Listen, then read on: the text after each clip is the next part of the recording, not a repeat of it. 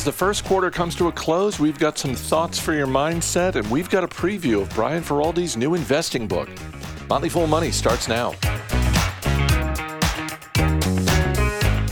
I'm Chris Hill, joined by Motley Fool senior analyst Asit Sharma. Thanks for being here. Chris, thanks for having me. We're going to get to the end of this quarter, mercifully, the end of this first quarter for investors. But I want to start with Amazon because for months, um, Amazon has been negotiating with JP Morgan Chase um, on its rewards credit card.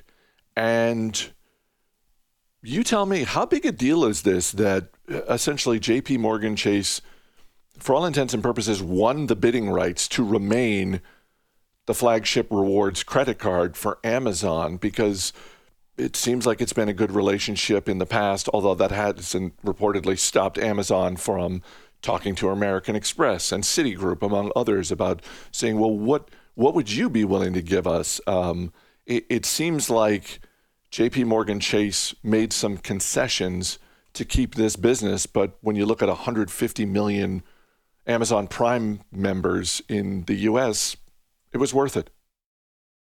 Chris, this deal is huge. I mean, if you think about what a big business consumer lending is in this country, it starts to make sense. I mean, this sort of reminds me of one of those deals where a big company is trying to relocate a manufacturing plant, and local cities and states are bidding against each other and giving all kinds of concessions, but it's worth it over five or 10 years.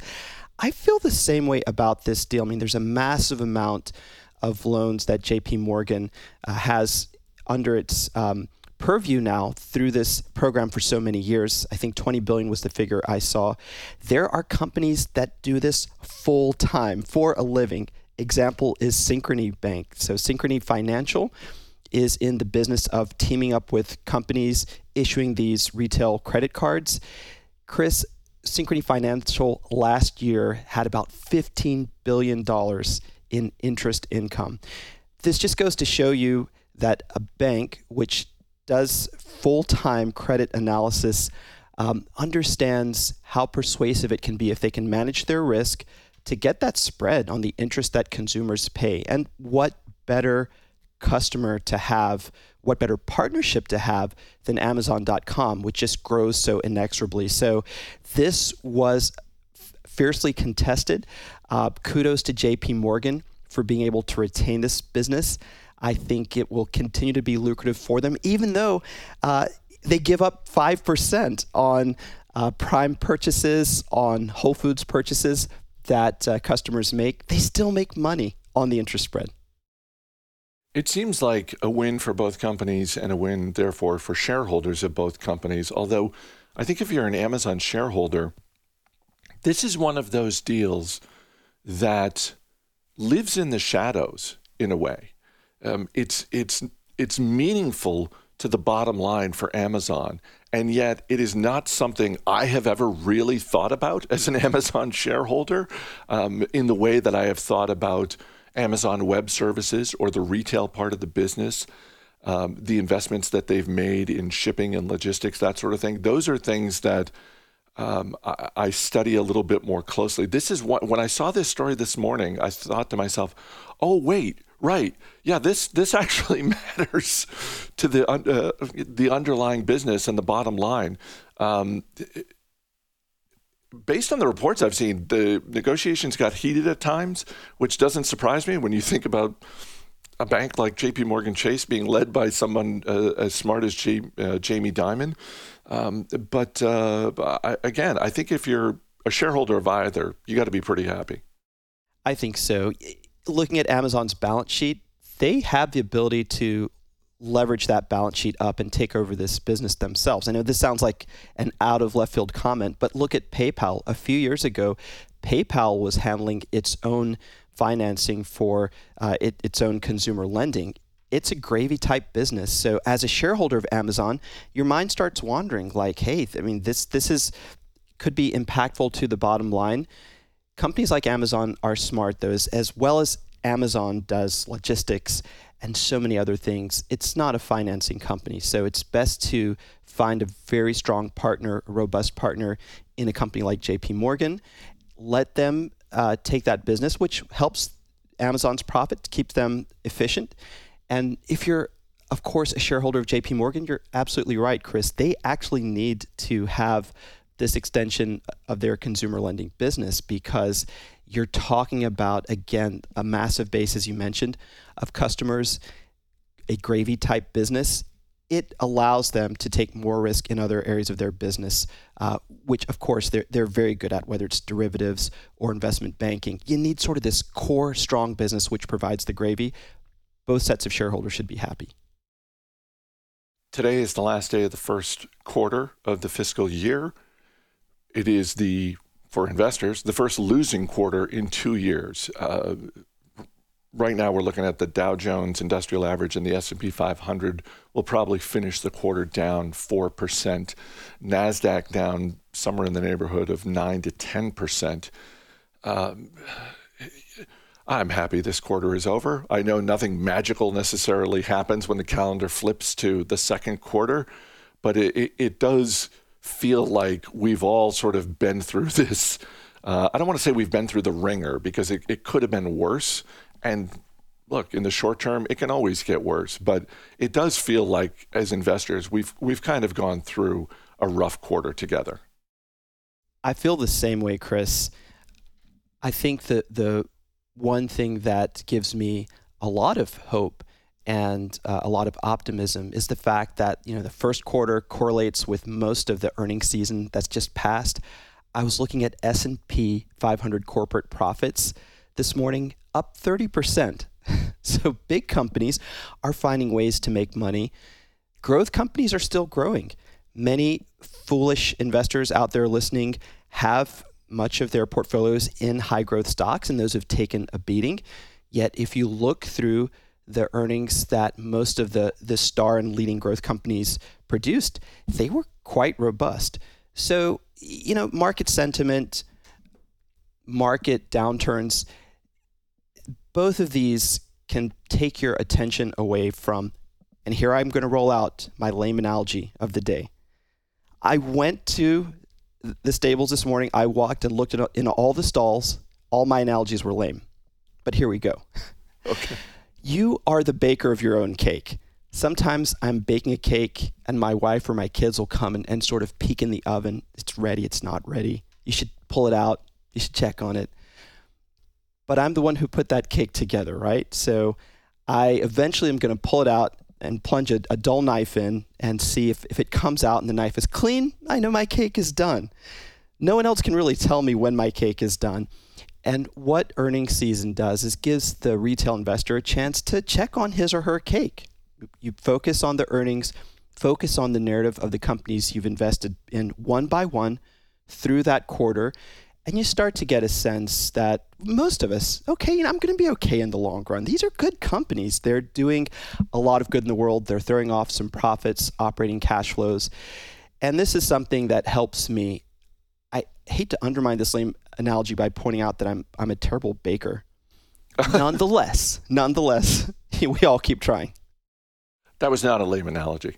Uh, that's the first thing. The second thing is um, uh, I was uh, there's a an investing podcast um, in the UK called Playing Footsie, um, which I recommend people check out. Um, FTSE Playing Footsie, um, and uh, I uh, was invited to be a guest uh, on the show recently. It's it's three guys in England, um, and one of the things we talked about was uh, because I'm older, uh, probably by a, a, couple decades than the guys who host the show. Um, one of the things I talked about was uh, it's always painful. Like I, I've been reminded of that recently when I think about 2008, 2009, when I think back to uh, 2001.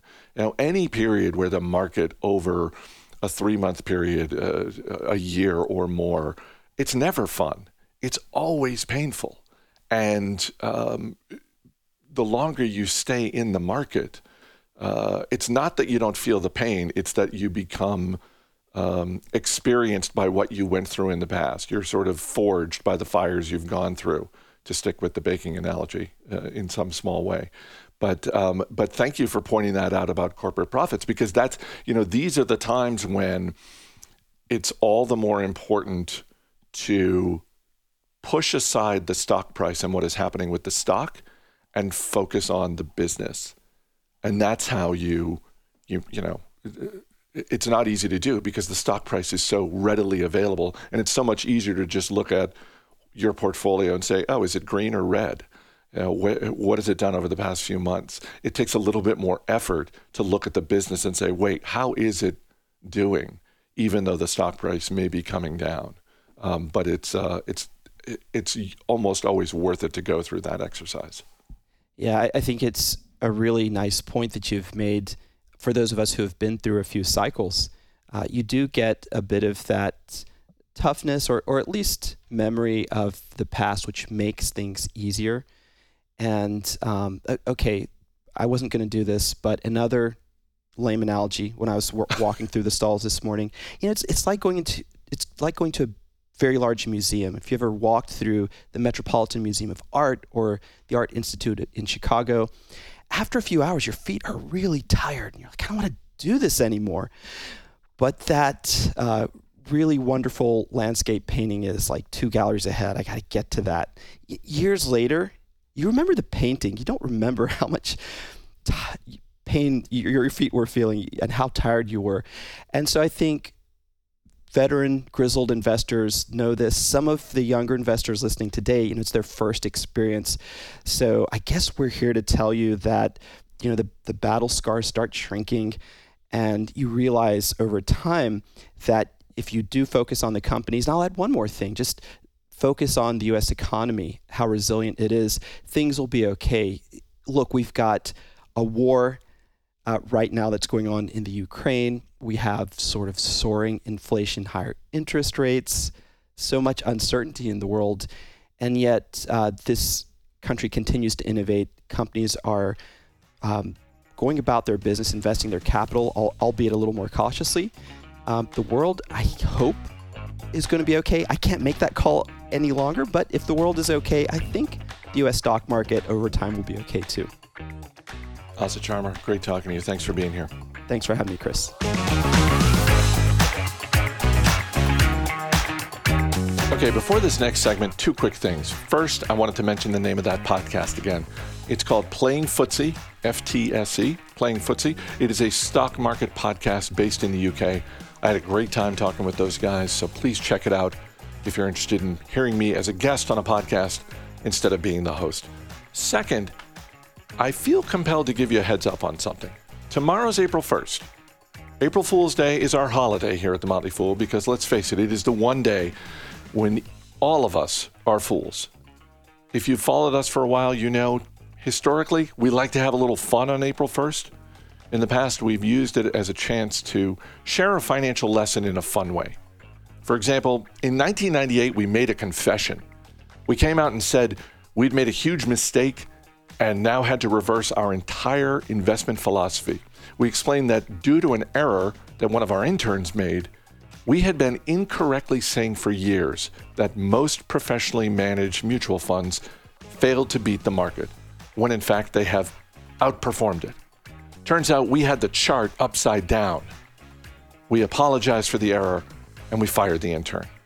Now, the next day, we revealed the joke and followed up with the lesson, which is that most professionally managed funds really do lose out to a low-cost S&P 500 index fund. Now, you may think that sounds like a lame joke, like who's going to be fooled by an upside down chart? And it turns out the answer is many people. Many people were fooled by that.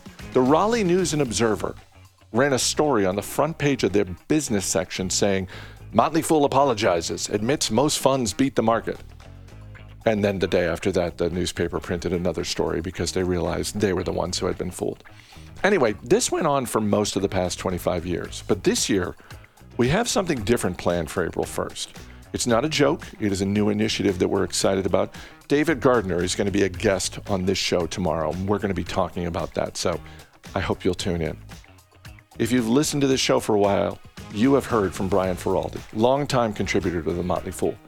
He has more than a quarter million followers on Twitter, in large part because he spends most of his time on Twitter trying to educate people about the benefits of investing in the stock market. It is the topic of his brand new book entitled Why Does the Stock Market Go Up? For a sneak preview, here's Dylan Lewis. We've worked together a long time, and I think one of the reasons that you're such a good person to follow, Brian, is you kind of can comfortably do things at the 201 level, at the 301 level, at the graduate level, but you can also take things to a 101 audience and remind folks that have been doing things for even a long time the core stuff that they've kind of abstracted away from as they've gotten more advanced in doing what they do. What's your quick case for why the average person should care about investing in the stock market?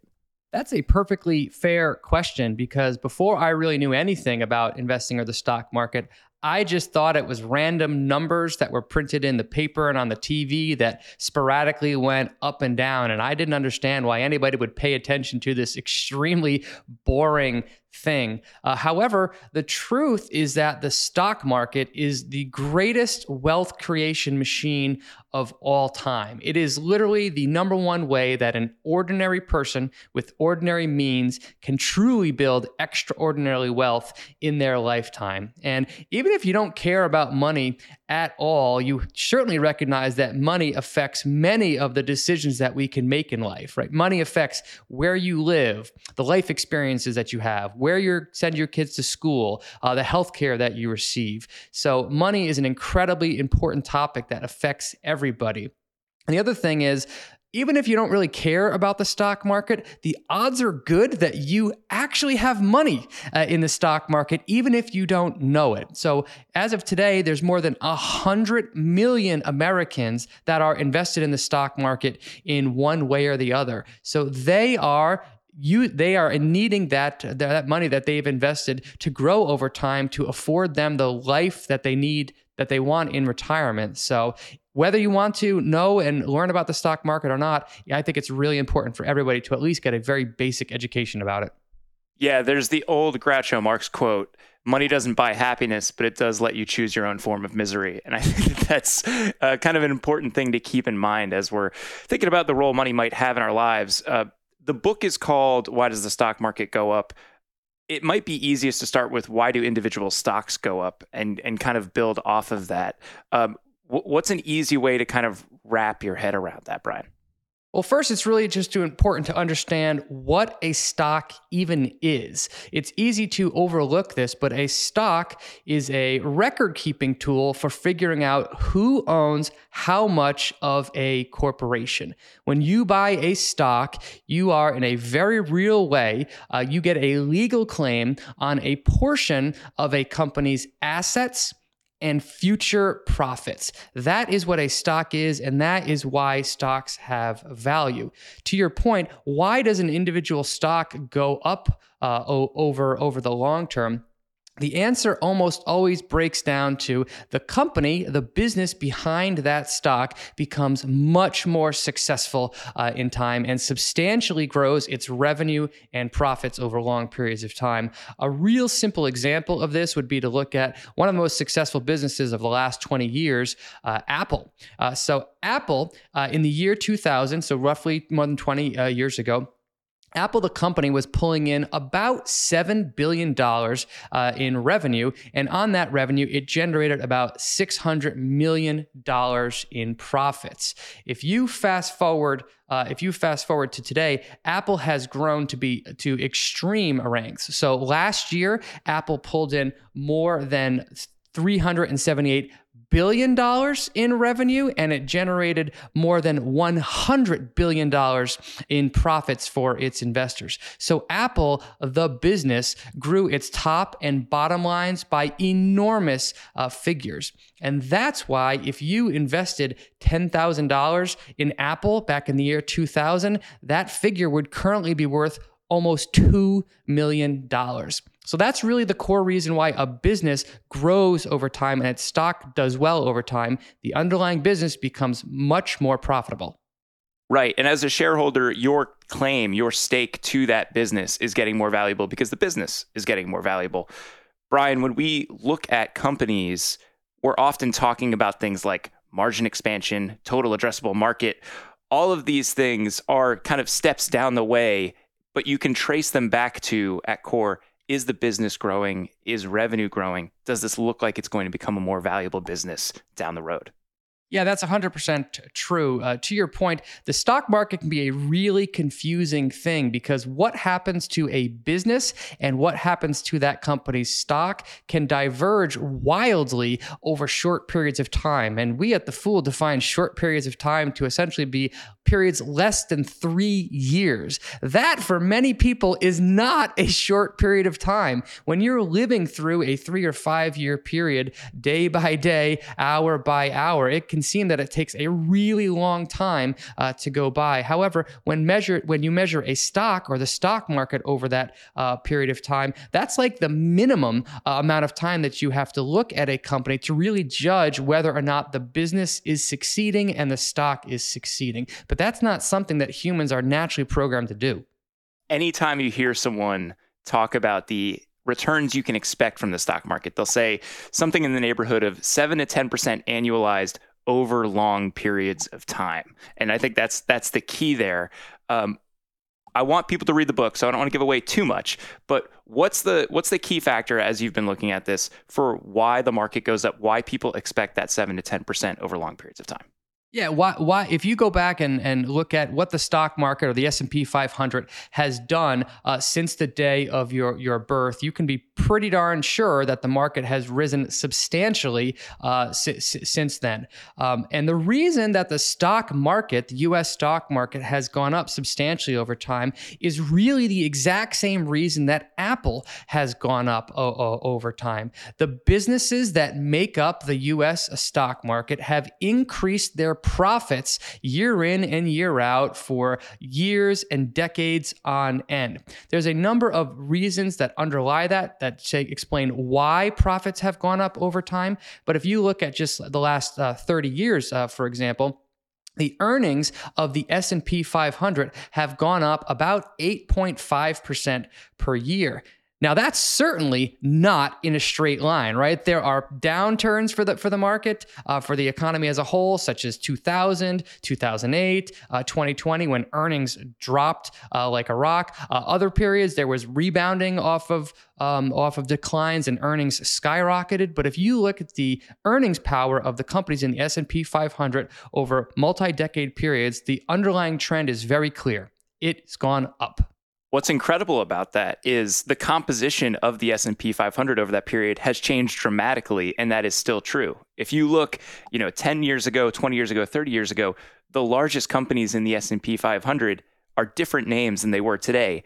Even with businesses rising, falling, other businesses coming in and becoming the leading companies in the country and really in our modern economy, that still holds. That narrative is still true. And that's how powerful these companies can be and really how powerful compounding can be. Yeah, that's one reason why everyone at, I know at the Fool loves index funds, especially for people that have no interest in picking uh, individual stocks. If you look at the Dow or the S and P 500, those indices are self-cleansing. Every couple of years, new companies are added to the S and P 500. Companies that are in a declining phase are removed. So that's that continuously refreshes the companies that are in those indices, and is a big reason why the earnings power of those indices continues to rise over time. I want to anticipate a question that I'm sure some people have right now um, because we're in a period of some uncertainty, and I think some people are probably seeing some red uh, either in their individual stock holdings or you know in in their index fund holdings as well. Um, we can't just look at why the market goes up. We also have to ask the question every now and then: why, why does the market go down? There are a lot of answers for that kind of question, Brian. Yeah, you have to think of the stock market as a live, continuous, ongoing auction where buyers and sellers are meeting with each other and setting the price. And the emotions or the feeling of those buyers and sellers matters tremendously in the short term to what happens to stock prices. When investors as a group are feeling bullish, they're feeling optimistic, uh, prices tend to rise over time. Conversely, when there's bad stuff happening uh, in the world, as there's plenty of that uh, happening today, investors as a group feel more pessimistic and prices tend to fall. Getting back to our example uh, with Apple, this is why the, the, stock market can seem so complex uh, to new to new investors. So Apple's revenue and profits over the last 20 years have essentially gone straight up. If you looked at almost any earnings report that's coming out of the business, you can't help but be impressed with the revenue growth, the margin expansion, and um, the profitability growth. However, during that last 20 year period when Apple was just having success after success after success at the business level, its stock has visited some very, very interesting places. Um, in the year 2000, 2004, Apple stock peak to trough dropped more than 80%. 80% uh, peak to trough. Moreover, during the 2008 uh, uh recession, um, the, the, Apple stock dropped almost 60%. Uh, and there have been numerous periods along the way when the stock has just fallen 25%, 30% uh, or more, seemingly randomly. So, this is why the stock market can be so difficult to understand because Apple, the business, and Apple, the stock, were doing such different things for vast periods of time. Brian, I'm sure there are some people who are staring at businesses in their portfolio and saying, it seems like the business and the stock have diverged a little bit. Uh, we're, we're, we're seeing some red, even though seemingly the numbers that I'm seeing in earnings reports look really strong. Um, I consider you someone who's a little bit of a master of the mindset when it comes to keeping yourself long term focused. What what would your advice be to folks who are maybe feeling a little panic right now based on what they're seeing in their portfolios? Yeah, com- completely natural. The last two years in particular have been some of the weirdest years I've ever seen as my time as an investor. In 2020, the world economy was falling apart, and yet stocks, specific, specifically high growth stocks, did nothing uh, but go up. Uh, over the last year, the world seemed to have gotten uh, uh better, and many of those high flying growth stocks of 2020 have done nothing but go uh, down. I know that my personal portfolio, which tends to tilt towards high growth and tech uh, companies, has fallen dramatically over the last year, and I'm underperforming uh, the index. However, when I view that, the thing I always like to remind myself is I look at the businesses that are behind the stock tickers that I own, and that's how I judge whether the companies are succeeding or failing or, or not. And I just accept as an individual shareholder that there will be times, such as the one we're in right now, when the businesses that I own could be succeeding succeeding, but their stocks could be doing bad things and really underperforming. that is just the price of admission if you want to invest in the stock market. And the, the volatility gets even higher if you invest in individual stocks uh, like we do. So I've just accepted that fact and, and I'm perfectly comfortable with it. But to your point, it's a really hard thing for investors to, to understand. You spend a lot of time thinking about money investing and your financial journey. Um, what does money mean for you, and how do you position it in your life? So I am just, for whatever reason, super interested in basically everything that has to do with money. I love personal finance. I love uh, investing. I view it as almost like the ultimate game that I'm trying to figure out. And if I do well at this game, I also uh, can vastly increase my my net worth. But you have to, at the same time, realize that the point of life and the point of living isn't just to maximize a number in some spreadsheet if folks are looking for a little bit of help doing that. The book is called Why Does the Stock Market Go Up? It's available on Amazon or wherever you get your books. Brian, it was a delight chatting with you. Thanks so much for joining me. Always a pleasure, Dylan.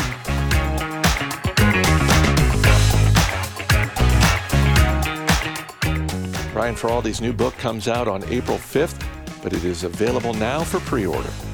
As always, people on the program may have interest in the stocks they talk about, and the Motley Fool may have formal recommendations for or against, so don't buy or sell stocks based solely on what you hear. I'm Chris Hill. Thanks for listening. We'll see you tomorrow.